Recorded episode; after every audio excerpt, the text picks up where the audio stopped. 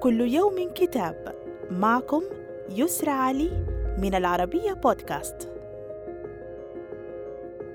نتناول اليوم كتاب جيرمينال للكاتب والروائي الفرنسي إيميل زولا ومن ترجمة شكير نصر الدين تدور أحداث الرواية في ستينيات القرن التاسع عشر عن عالم المناجم. لذلك نجدها تحمل صرخة شعوب جائعة مقهورة طال صمتها في الظلم والفقر وتبرز اضطهاد كبار البرجوازيين لأفراد الطبقة العاملة.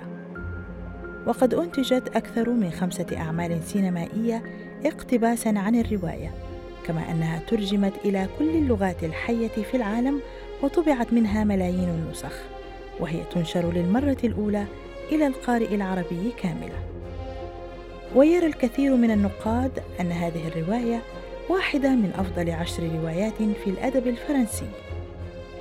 صدر الكتاب عن دار كلمات للنشر في السعودية. وإلى اللقاء مع كتاب جديد.